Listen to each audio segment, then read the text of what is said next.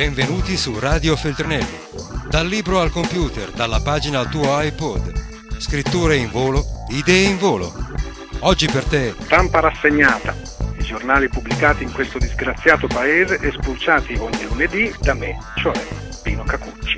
Ma c'è una ventata, oserei dire un turbinio di SPA da qualche giorno.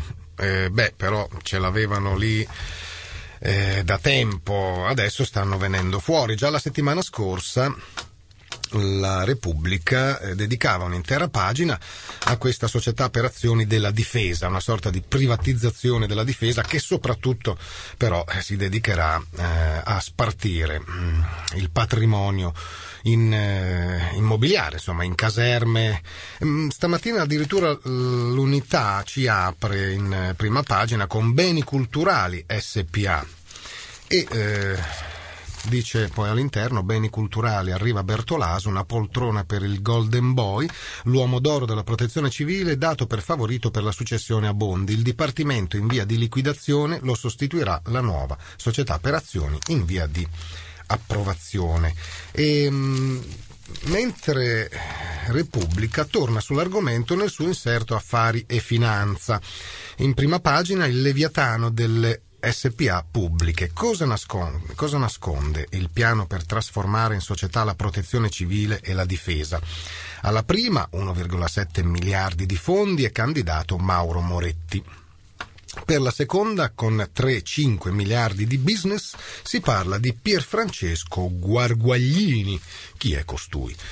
E mm, inizia così l'articolo, prima la difesa, oggi la protezione civile, domani potrebbe essere la volta alla sanità, poi magari anche della scuola e infine, perché no, della giustizia. Il modello scelto dal governo per privatizzare parti dello Stato potrebbe presto venire esteso a tutta l'amministrazione pubblica, trasformando in una gigantesca SPA l'apparato di governance della cosa pubblica, una mega azienda che con la scusa dell'ottimizzazione e del risparmio viene in realtà sottratta a qualsiasi controllo, sia di vigilanza istituzionale che di spesa, una gigantesca macchina d'affari a capitale pubblico ma con interessi molto privati.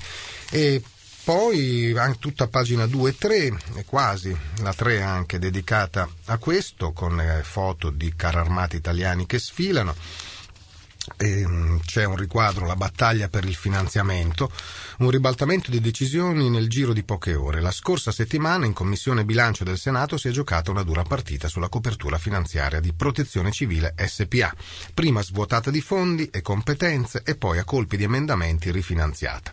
Ma che stanno combinando con questa? Protezione Civile SPA.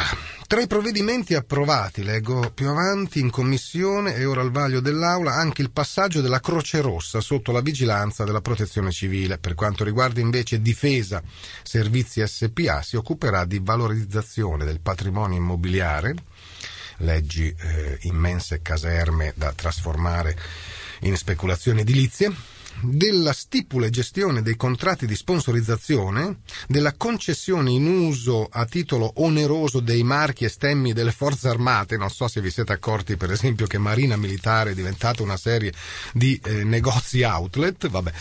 E, ehm, e, quindi magari adesso faranno anche esercito, aeronautica, carristi, folgare, parà, insomma ci sarà tutta una serie di linee di moda con i marchi mm, delle forze armate, eccetera, eccetera. Eh, ma intanto qui privatizzano e intanto si è chiusa una settimana di mm, scontro durissimo, mm, per certi versi inedito, mai si era visto uno scontro tra un governo italiano e la Fiat in genere è sempre stata la Fiat a dire ai governi italiani cosa fare e cosa non fare. Eh, grazie alla Fiat siamo anche uno dei paesi più inquinati mm, d'Europa, mm, visto che hanno imposto il trasporto su gomma per, per questa eh, veramente ferale accoppiata Agnelli-Pirelli, come si diceva 30 anni fa e anche più. Ma comunque forse è meglio fare un po' di esercizio di memoria per, mm, non tanto per difendere quelli del governo che hanno detto alla Fiat adesso basta con tutti questi soldi che prendete da sempre. Mm, però quando insomma una cosa giusta viene detta non è che perché la dicono loro deve essere automaticamente sbagliata Però ecco, insomma, eh, sarebbe stato bello se a corollario delle dichiarazioni dei, dei, vari esponenti del governo ci fosse stato qualcuno in qualche telegiornale che avesse fatto così un piccolo excursus storico su eh, che cos'è la Fiat. Praticamente la Fiat è un'azienda che sarebbe pubblica altrove, perché insomma con tutti i soldi che prende da sempre, è stata creata dallo Stato, anche se fondata nel 1899 da Giovanni Agnelli.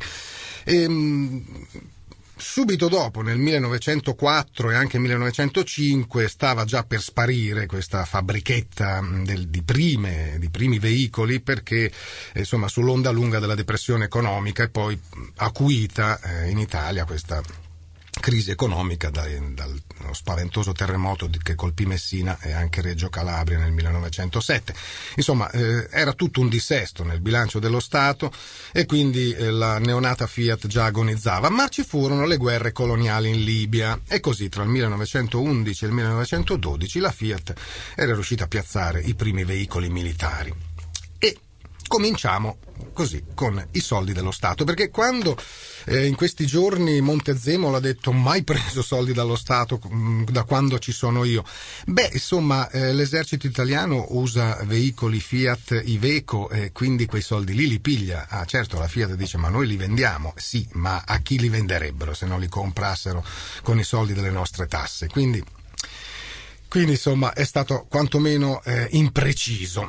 Comunque nel 1914, siamo alla vigilia del, dell'intervento nella Prima Guerra Mondiale, nel 1914 grazie alle guerre coloniali la Fiat aveva 4.000 addetti ed era soltanto al trentesimo posto tra le aziende italiane. Pensate, questo nel 1914. Nel 1918 passa da 4.000 addetti a 40.510 dipendenti, cioè ha più che decuplicato i dipendenti. Tutto questo perché tra il 15 e il 18 la Fiat è stata incaricata di costruire un sacco di armamenti, eh, di veicoli soprattutto. E quindi è lì che è stata creata. Poi un altro miracolo economico l'ha fatto con la seconda guerra mondiale e alla fine della seconda guerra mondiale ha avuto la sfacciataggine di richiedere allo Stato, cioè sempre ai soliti, eh, al denaro pubblico, eh, i risarcimenti di guerra perché diversi stabilimenti erano stati bombardati. Quindi insomma eh, nasce così questa fabbrica italiana Automobili Torino, eh, dove fabbrica, ormai dovrebbe stare la F non per fabbrica ma per finanziaria, mm, automobili ne fa sempre meno, eh, Torino Beh, è l'ultimo posto dove ha delle grandi fabbriche, italiana non lo è più da un pezzo perché la maggior parte della produzione la fa altrove, per cui almeno si cerchi un altro acronimo. Or dunque, detto ciò, eh, tornando ai giornali di oggi, eh, molto spazio a questa esplosione di una centrale elettrica negli Stati Uniti con vari titoli e commenti nei nostri giornali del tipo gli Stati Uniti si scoprono fragili, mm, per fortuna che insomma non c'entra niente il terrorismo, eh, comunque ecco mm, ha molto spazio questa notizia e poi c'è l'Iran. La sfida di Teheran, per esempio, titola la stampa tutti i quotidiani stamattina eh, hanno notizie in prima pagina sulla sfida di Teheran, quasi tutti riportano delle curiose foto so, mh, mm, sotto varie angolazioni di Ahmadinejad con altri eh, sodali, tutti con degli occhialini identici, eh, però non stanno assistendo a una proiezione in 3D di Avatar, bensì a un esperimento nucleare, insomma mm, a qualche fusione di atomi, a qualcosa in una centrale destinata all'arricchimento dell'uranio. Andiamo avanti con l'uranio arricchito, prima pagina della stampa. Il presidente iraniano Ahmadinejad lancia una nuova sfida all'Occidente, ordinando ai suoi tecnici di avviare la produzione di uranio arricchito al 20% all'interno del paese. Il segretario di Stato USA Robert Gates, in visita a Roma, chiede sanzioni efficaci, ma la Cina si sfila. La russa dice manderemo 100 carabinieri in Afghanistan. Cosa c'entri? Non lo so, ma la russa appena lo interpellano lui dice che manda i carabinieri.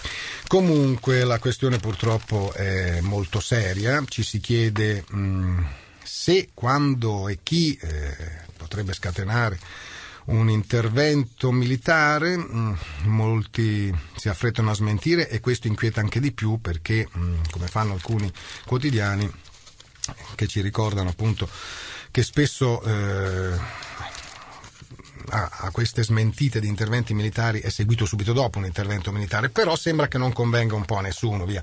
Arricchiremo l'uranio da soli all'interno della stampa, nuovo dietrofronte del presidente iraniano, la Clinton dice smascherate le vere intenzioni. Poi intanto hanno arrestato sette dicendo che erano infiltrati della CIA in Iran, chissà, vedremo nei prossimi giorni chi sono questi altri qui. Gates dice sanzioni efficaci, si resteremo tutti uniti. Ehm, poi c'è un approfondimento più avanti nella, nella, stampa di Aldo Rizzo che si conclude così: indurre la Corea del Nord a rinunciare all'armamento già acquisito e l'Iran a fermare realmente, non solo a parole, la sua corsa diventa la premessa necessaria per evitare un futuro drammatico al mondo. Resta un piccolo problema: come fare?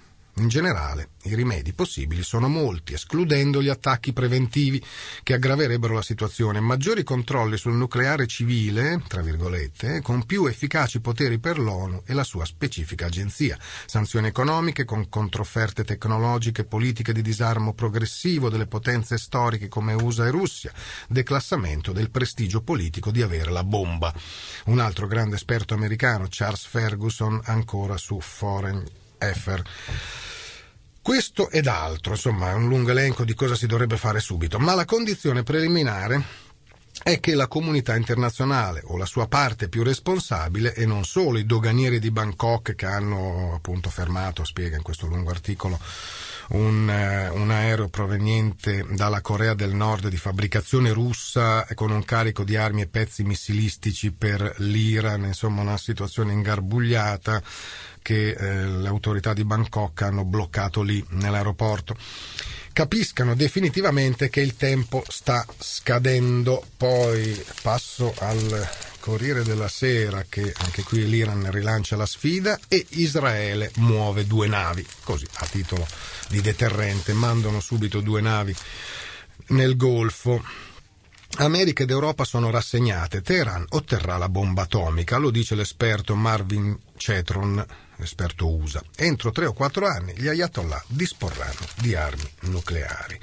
Però anche lui dice che insomma tentare di impedirglielo bombardandolo non è assolutamente una soluzione perché eh, insomma l'Iran è pur sempre l'Iran, ecco quindi lo temono abbastanza. Eh, ma che farà Israele? Non, non, certo con queste due navi mandate nel Golfo, ma con il piano che già da tempo ha pronto. Eh, di bombardamento, ma ovviamente deve sorvolare tutta una serie di paesi, la, questi- la questione è complessa anche da quel punto di vista e, non, e, forse non ce la fa da sola Israele a eliminare tutte queste eh, centrali di arricchimento dell'uranio.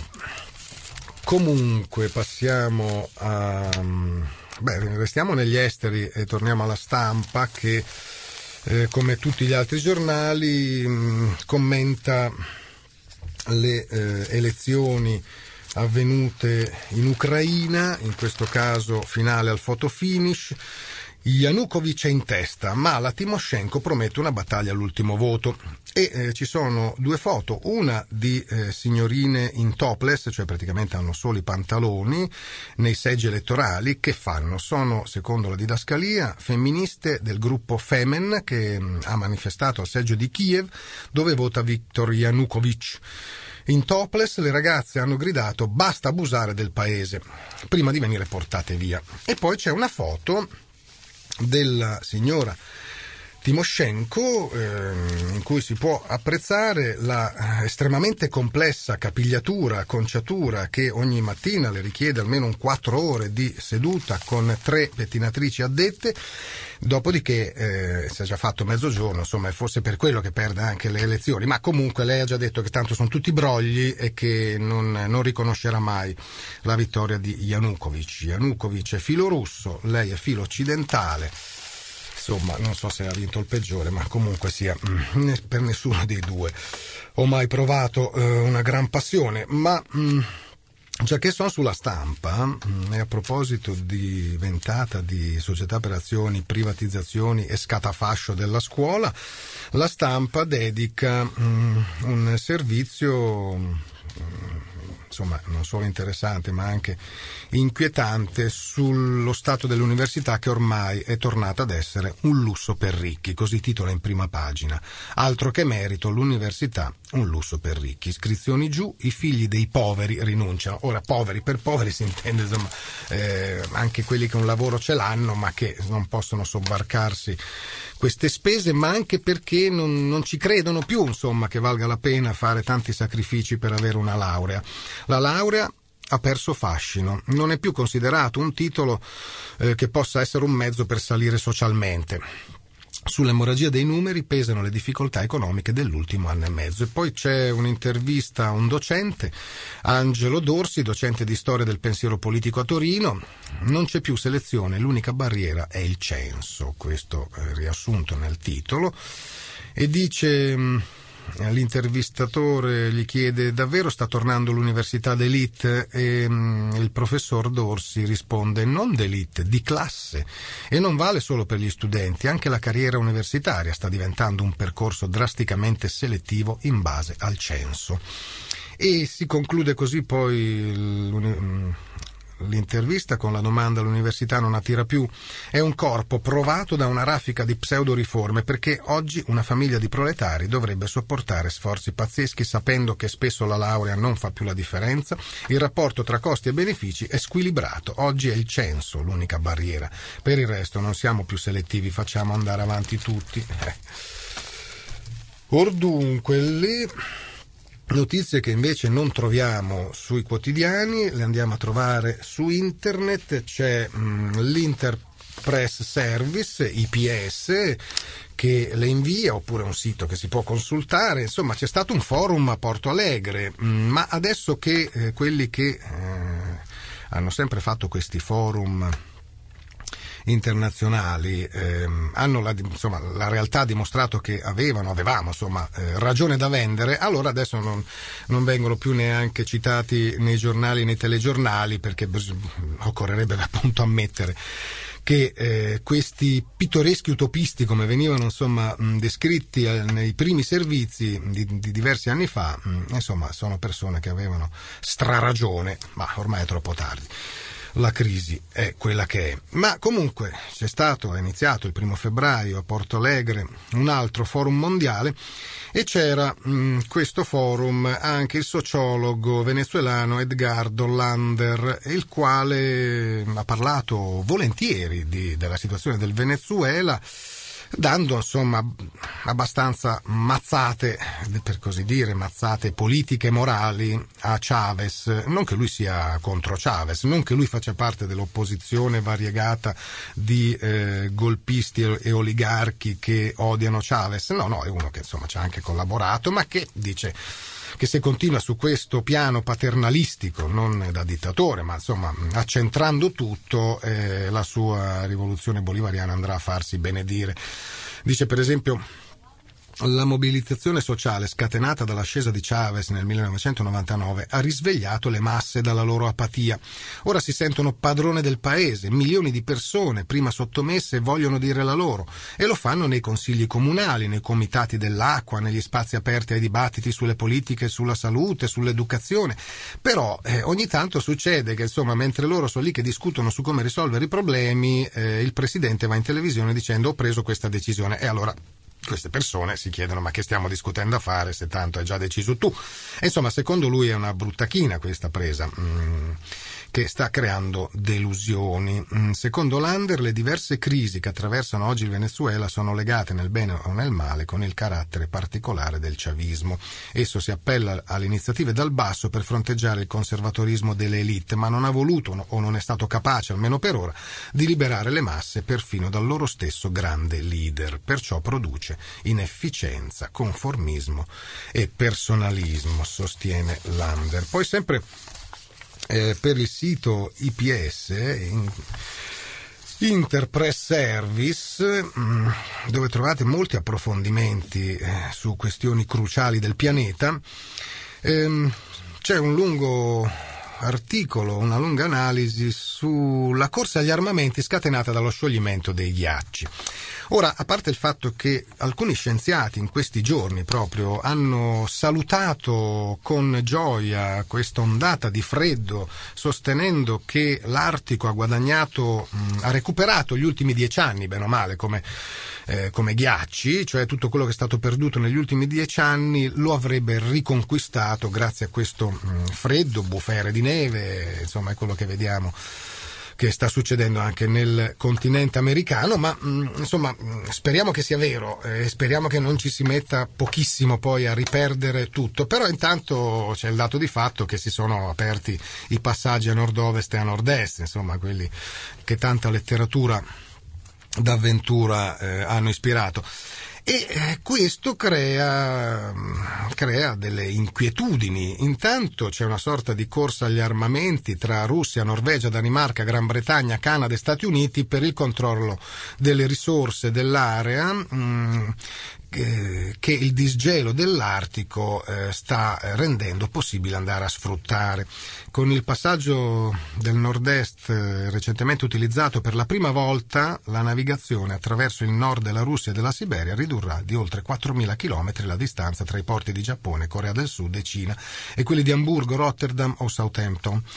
Con il passaggio a nord-ovest, facendo rotta per il nord del Canada, accadrà qualcosa di simile tra i porti della fabbrica del mondo, cioè la Cina, e quelli della costa statunitense ma a questo si sommano le aspettative di enormi riserve di materie prime nell'Artico. Solo il petrolio, secondo l'agenzia russa TASS, si calcola che vi siano più di 10 miliardi di tonnellate. Eh, accidenti, noi che speravamo che stesse per finire, lo vanno a trovare lì sempre più accessibili in seguito al disgelo. Ciò sta provocando una corsa per il controllo della zona che ha aumentato le tensioni tra Russia, Norvegia, Danimarca, Gran Bretagna, Canada e Stati Uniti, arrivando perfino a scatenare un'escalation nella corsa agli armamenti della regione. Solo il Canada nel 2008 ha approvato una missione straordinaria di quasi 7 miliardi di dollari per rafforzare la propria presenza militare nella regione artica. Tomo. Dunque, eh, che altro mi era rimasto qui che mi ero segnato? Beh, da Repubblica si parla già di appalti d'oro alla Maddalena, indagine sui lavori del G8 mancato, ci sono foto desolanti di questi lavori lasciati a metà. Ah, gli appalti d'oro, gli intrecci d'affari per il G8 della Maddalena sulle opere da 300 milioni mai terminate per il summit dei potenti del pianeta che doveva svolgersi a luglio nel 2009 in Sardegna ora indaga la Procura di Roma. Tra le ipotesi di reato al vaglio, abuso d'ufficio e corruzione. Nel, mini, nel, mirino dell'inchiesta sono finite le procedure firmate dall'allora commissario straordinario, l'ingegner Angelo Balducci, ex numero 2 della protezione civile, l'uomo più potente dopo Guido Bertolaso. E, ehm, quanti anni dovremo aspettare per eh, avere notizie del genere sugli, sugli appalti e tutto il marciume che produrrà la corsa al nucleare dell'Italia? E perché all'Italia non fanno le sanzioni? Mannaggia la miseria. Dunque, ultima cosa curiosa. Stamattina due articoli su Basaglia che prendono poi spunto dalla fiction andata in onda eh, sulla RAI. In, eh, Repubblica, in, uh, in prima pagina, c'è Umberto Galimberti, Basaglia in tv, l'utopia dei matti, la fiction sull'uomo che provò a chiudere i manicomi è una bella rivoluzione. E scrive Galimberti, come faccio a sapere che malattia come faccio a sapere che malattia ha una persona legata a un letto di contenzione da 15 anni? Come faccio a sapere di che cosa soffre un individuo a cui sono stati tolti oltre ai suoi abiti tutti gli oggetti personali in cui poter rintracciare una pallida memoria di sé? E poi continua all'interno ehm, questa dissertazione sia sull'opera di Basaglia ma anche mh, mm, su questo sceneggiato, si diceva una volta, insomma questa fiction tv che essenzialmente ha raccolto molti consensi. Però a qualcuno invece non è piaciuta per niente e quindi il giornale in prima pagina, Marcello Veneziani, Veneziani l'intellettuale della destra come definirlo, eh, titola Santificare Basaglia è vera pazzia non è Franco Basaglia che dovevate dedicare, non è a Franco Basaglia che dovevate dedicare si rivolge direttamente alla RAI, non a noi, quindi un commosso ricordo televisivo a proposito della città dei matti. Non è a lui e alla sua generosa utopia costata tante tragedie fra i malati di mente e le loro famiglie che andava dedicata una fiction celebrativa del servizio pubblico della RAI. Insomma, secondo Veneziani, Basaglia ha ha inflitto tragedie ai malati di mente e, loro, e alle loro famiglie. Ora, l'ultima notizia, che non, non, credo che sia uscita sui giornali nostrani in questi giorni, sicuramente è stata ignorata dai telegiornali, quando abbiamo dei telegiornali che dal TG1 a eh, Studio Aperto di Italia 1 fanno a gara nel fare servizi di scempiagini che spesso hanno per protagonista il mondo animale, ebbene eh, c'è un fatto curioso, mm, no, mm, curioso, insomma, eh, il fatto curioso è che eh, il quotidiano La Jornada di Città del Messico ha dedicato ampio spazio a questa notizia.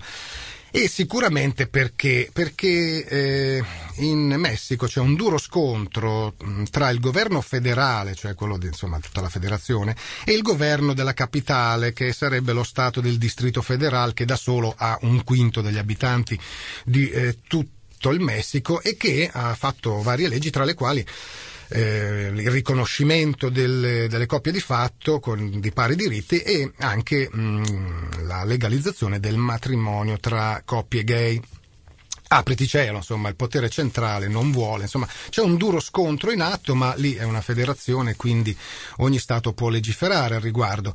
Ebbene, eh, la Cornada, per, eh, sull'onda di, questa, di, questo dibattito acceso, mh, eh, ha dato ampio risalto alla notizia che una coppia di albatros lesbiche hanno avuto un figlio e lo stanno allevando insieme. Questa notizia viene dalla Nuova Zelanda. Eh, c'è un posto, la penisola di Otago, e Punta Taiaroa, dove c'è praticamente l'unica colonia di albatros che si conosca al mondo sulla terraferma, in genere insomma passano la loro vita in mare e lì eh, si riuniscono ogni anno per accoppiarsi e fare piccoli. Quest'anno tutti contenti perché sono nati ben 17 albatros, tutti 17 eh, uovi, le 17 uova eh, deposte hanno dato alla luce un piccolo. Siccome l'albatro reale, apertura alare 3 metri, è a pericolo di estinzione, tutti contenti, però a un certo punto una di queste coppie è formata da due femmine.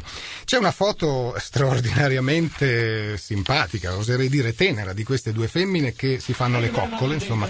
E, ehm, e ma che è successo? Vabbè, eh, c'era un trio, insomma, il maschio è stato con una delle due, poi non si capisce bene se lo hanno allontanato loro due o se lui a un certo punto si è sentito come terzo incomodo. Fatto sta che poi le due femmine, che fanno proprio coppia, nel senso che dal loro comportamento si vede che insomma si vogliono un, gran bene, e si alternano, si sono alternate nella cova, una andava a cercare da mangiare, l'altra stava a covare, adesso il piccolo è nato, è in salute e, e quindi, insomma, con buona pace di quelli che dicono che è contro natura, in questo lungo articolo si fanno tanti esempi di omosessualità nel mondo animale. Tra l'altro, nella stessa penisola di Otago eh, c'è anche una colonia di. Mh, mm, Pinguini dagli occhi gialli, altra specie eh, in via d'estinzione, a pericolo quantomeno d'estinzione, speriamo non in via. Ebbene, eh, in questo caso invece abbiamo una coppia gay di due maschi che stanno covando un uovo, non si sa bene perché la femmina l'abbia mollato lì, fatto sta che questi due stanno assieme, sempre per i loro comportamenti si eh, identificano come coppia gay, per cui i pinguini anche loro avranno un piccolo. Bene, buona settimana a tutti eh, con queste notizie dal mondo animale dove eh, insomma sembra che tutto sia molto più naturale che tra gli umani. Radio Feltrinelli, tieni la mente a sveglia, non smettere di leggere. Resta collegato a questo podcast.